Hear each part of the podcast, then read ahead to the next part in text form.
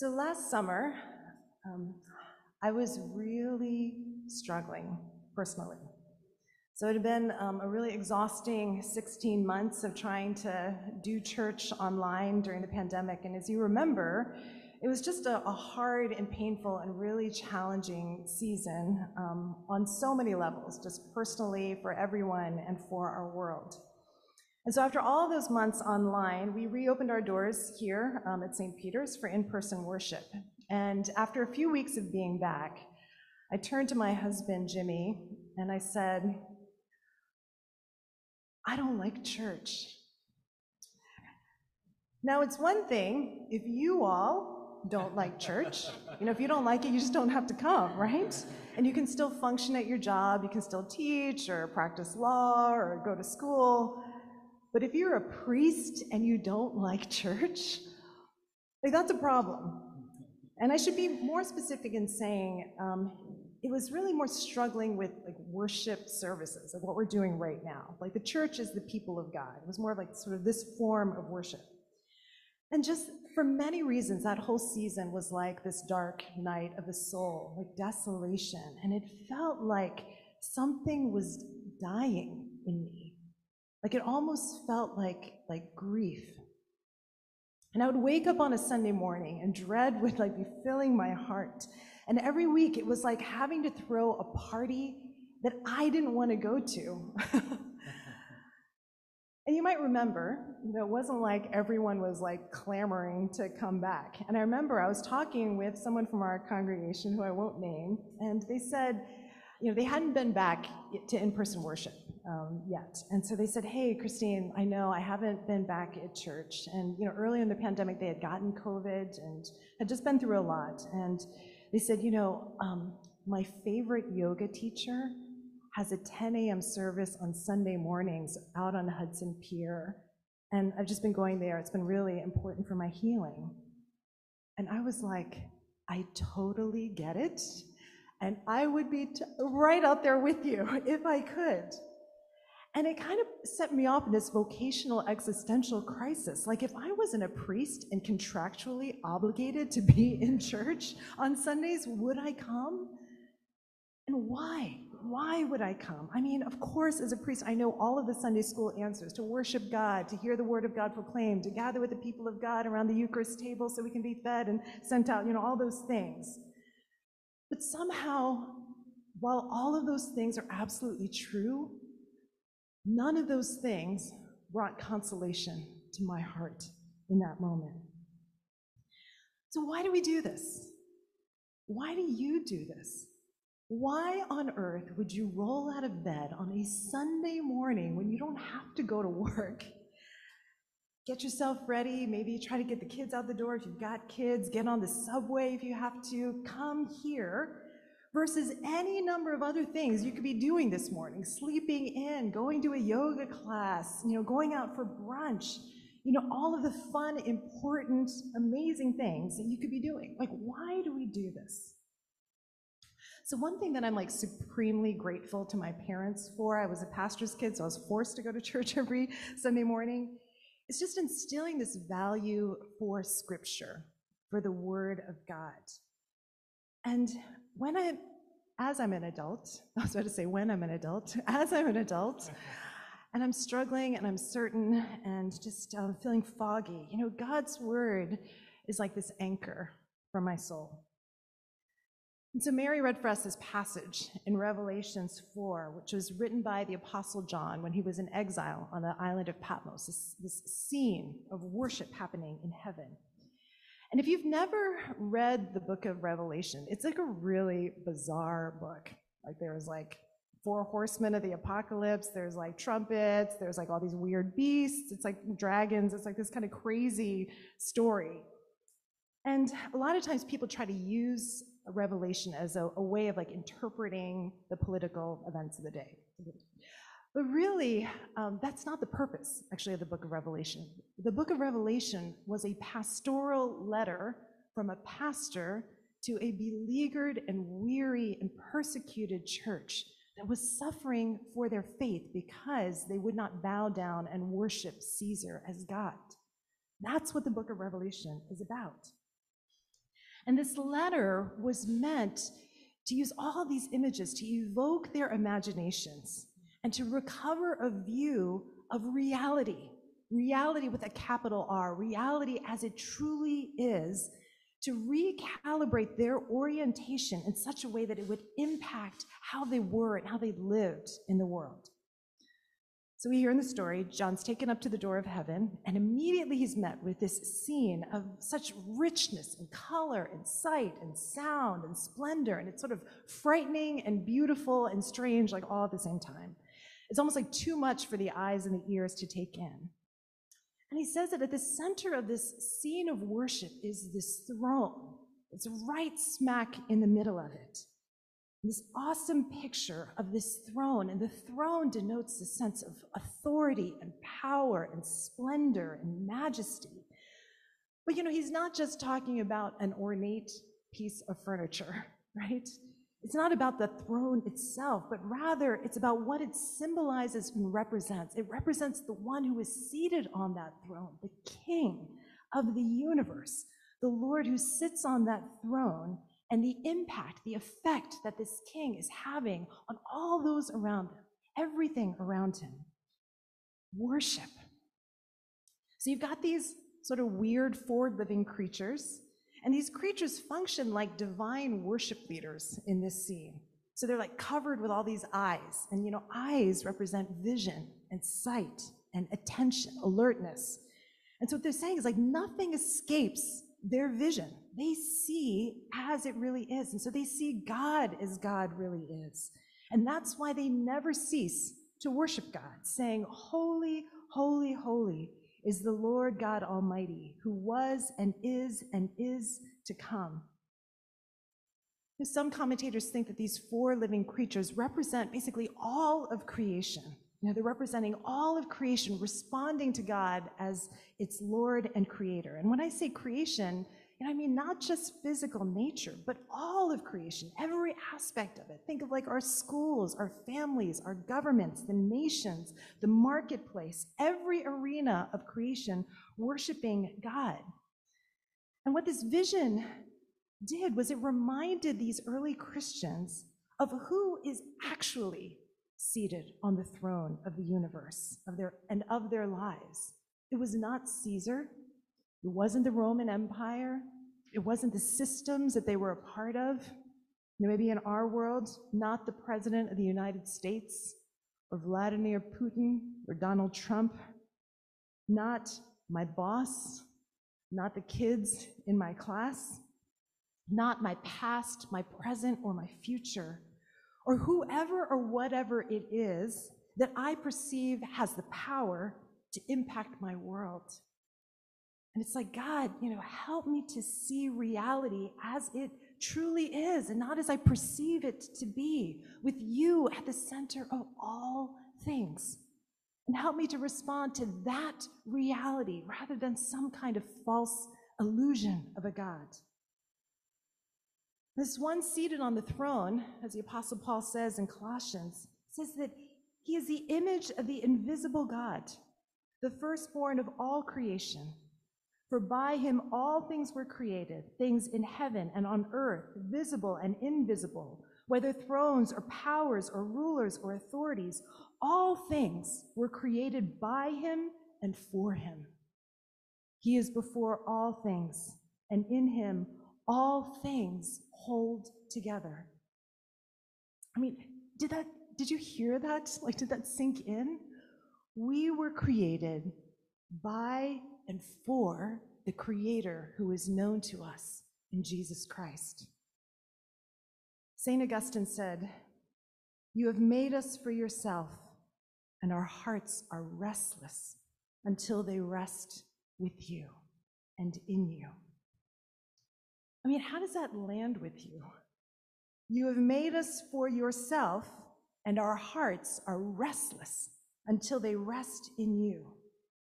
I mean, you don't have to agree with this, but that's the claim that's being made here. What human beings are made for and created for. But Jamie Smith unpacks this in his book, You Are What You, you Love, and he writes, To be truly and fully human We need to find ourselves in relationship to the one who has made us and for whom we are made. The gospel is the way that we learn how to be human. As Irenaeus, the early church father, once put it, the glory of God is a human being fully alive, fully alive, fully flourishing, and fully being what they're made to be and do.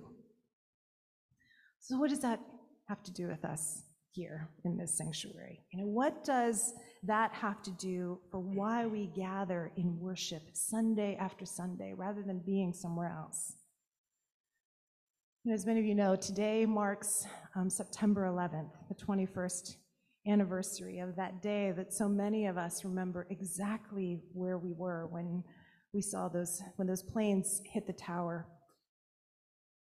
And across the country, if you remember in that time, especially here in New York City, you know, people who never darkened the doorway of a church were flocking to churches in droves. And churches were packed out at that time. Why? Because the world was falling apart. And this illusion of our security was shattered. And there was just nowhere else to look hmm. but God. And it was this moment of reality, of clarity, breaking through in a time of tragedy, which it often does, if you think about it. And this proud, arrogant nation was driven to its knees and became vulnerable, like a scared child running into the arms of its loving parent. And that song, God Bless America, became almost like a theme song, but not from a place as it often does, this sort of like triumphalist, sort of we're the greatest, you know, God make America the richest and the most powerful nation in the world, but rather, God help us. We need you. We're feeling our need for you. And there's something in us collectively, instinctually, that turns us towards our Creator, towards the one who, on some deep subconscious, unconscious level, that we believed could actually help us and bless us and keep us. You have made us for yourself, and our hearts are restless until they rest in you these 24 elders that John refers to. And they're often thought to represent the 12 tribes of Israel and then the 12 apostles in the New Testament. And so essentially it's representing the whole people of God. And they're casting down their thrones before their crowns before the throne of God. And you know, crowns represent authority and power and control and glory. And what they're doing, if you think about it, is they're taking off that symbol of authority and sovereignty and ultimate power, and they are laying it down before the one true king. Now, there's this old worship song from like the 90s that we used to sing all the time. And it goes like this. You can sing along with me if you remember it, but it goes, um, We fall down, we lay our crowns at the feet of Jesus, the greatness of mercy and love at the feet of Jesus, and we cry, Holy, holy,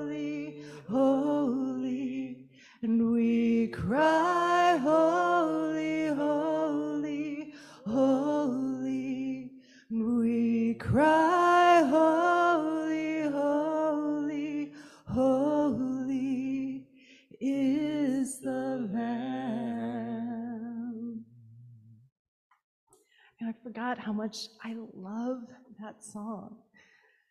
And when we gather to worship God as a church, you know, whatever else it may be that's trying to claim our allegiance, trying to bill itself as being like the center of the universe, what we're doing is that we're joining these 24 elders, the whole people of God, past, present, and future. We're singing with these saints from across the globe representing all of creation and saying, God, we lay down our crowns, we lay down our power, our authority, all that we're trying to control, our glory. And we're saying, You alone are God.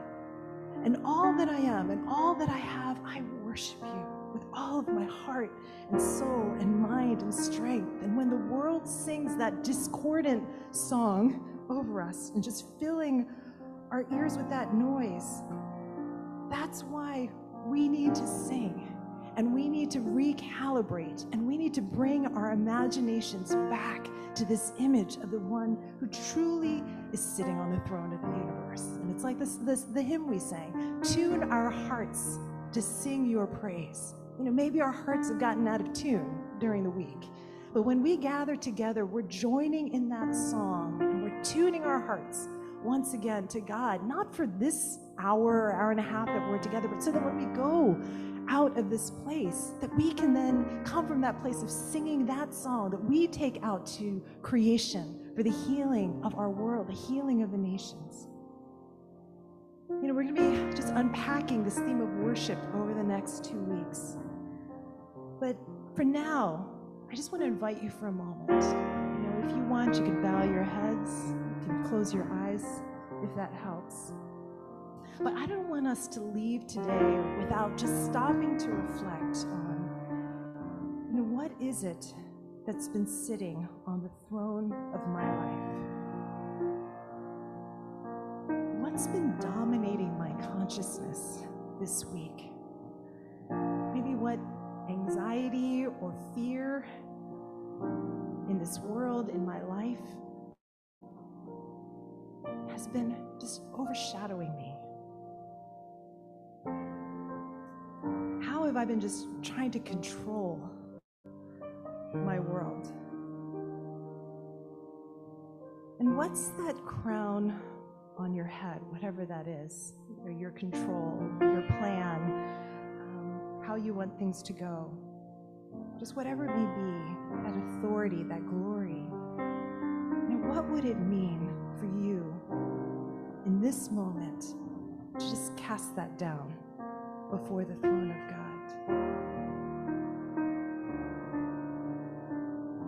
Let's just take a moment. You know, maybe you even imagine in your heart, you know, that crown. Just taking it off and laying it in the presence of the one who knows you and loves you and truly holds you, your loved ones, and this entire crazy, broken, hard, suffering, hurting world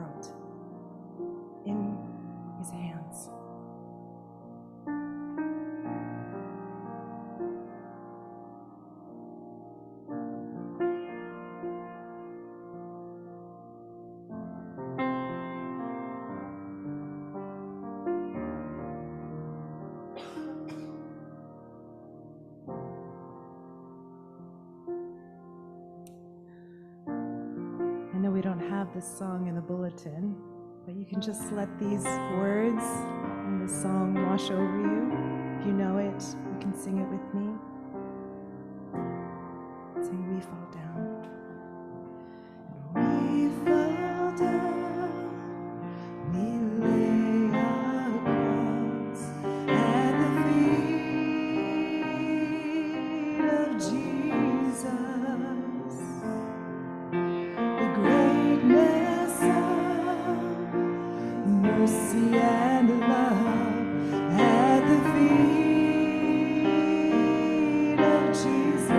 Stand together and we cry,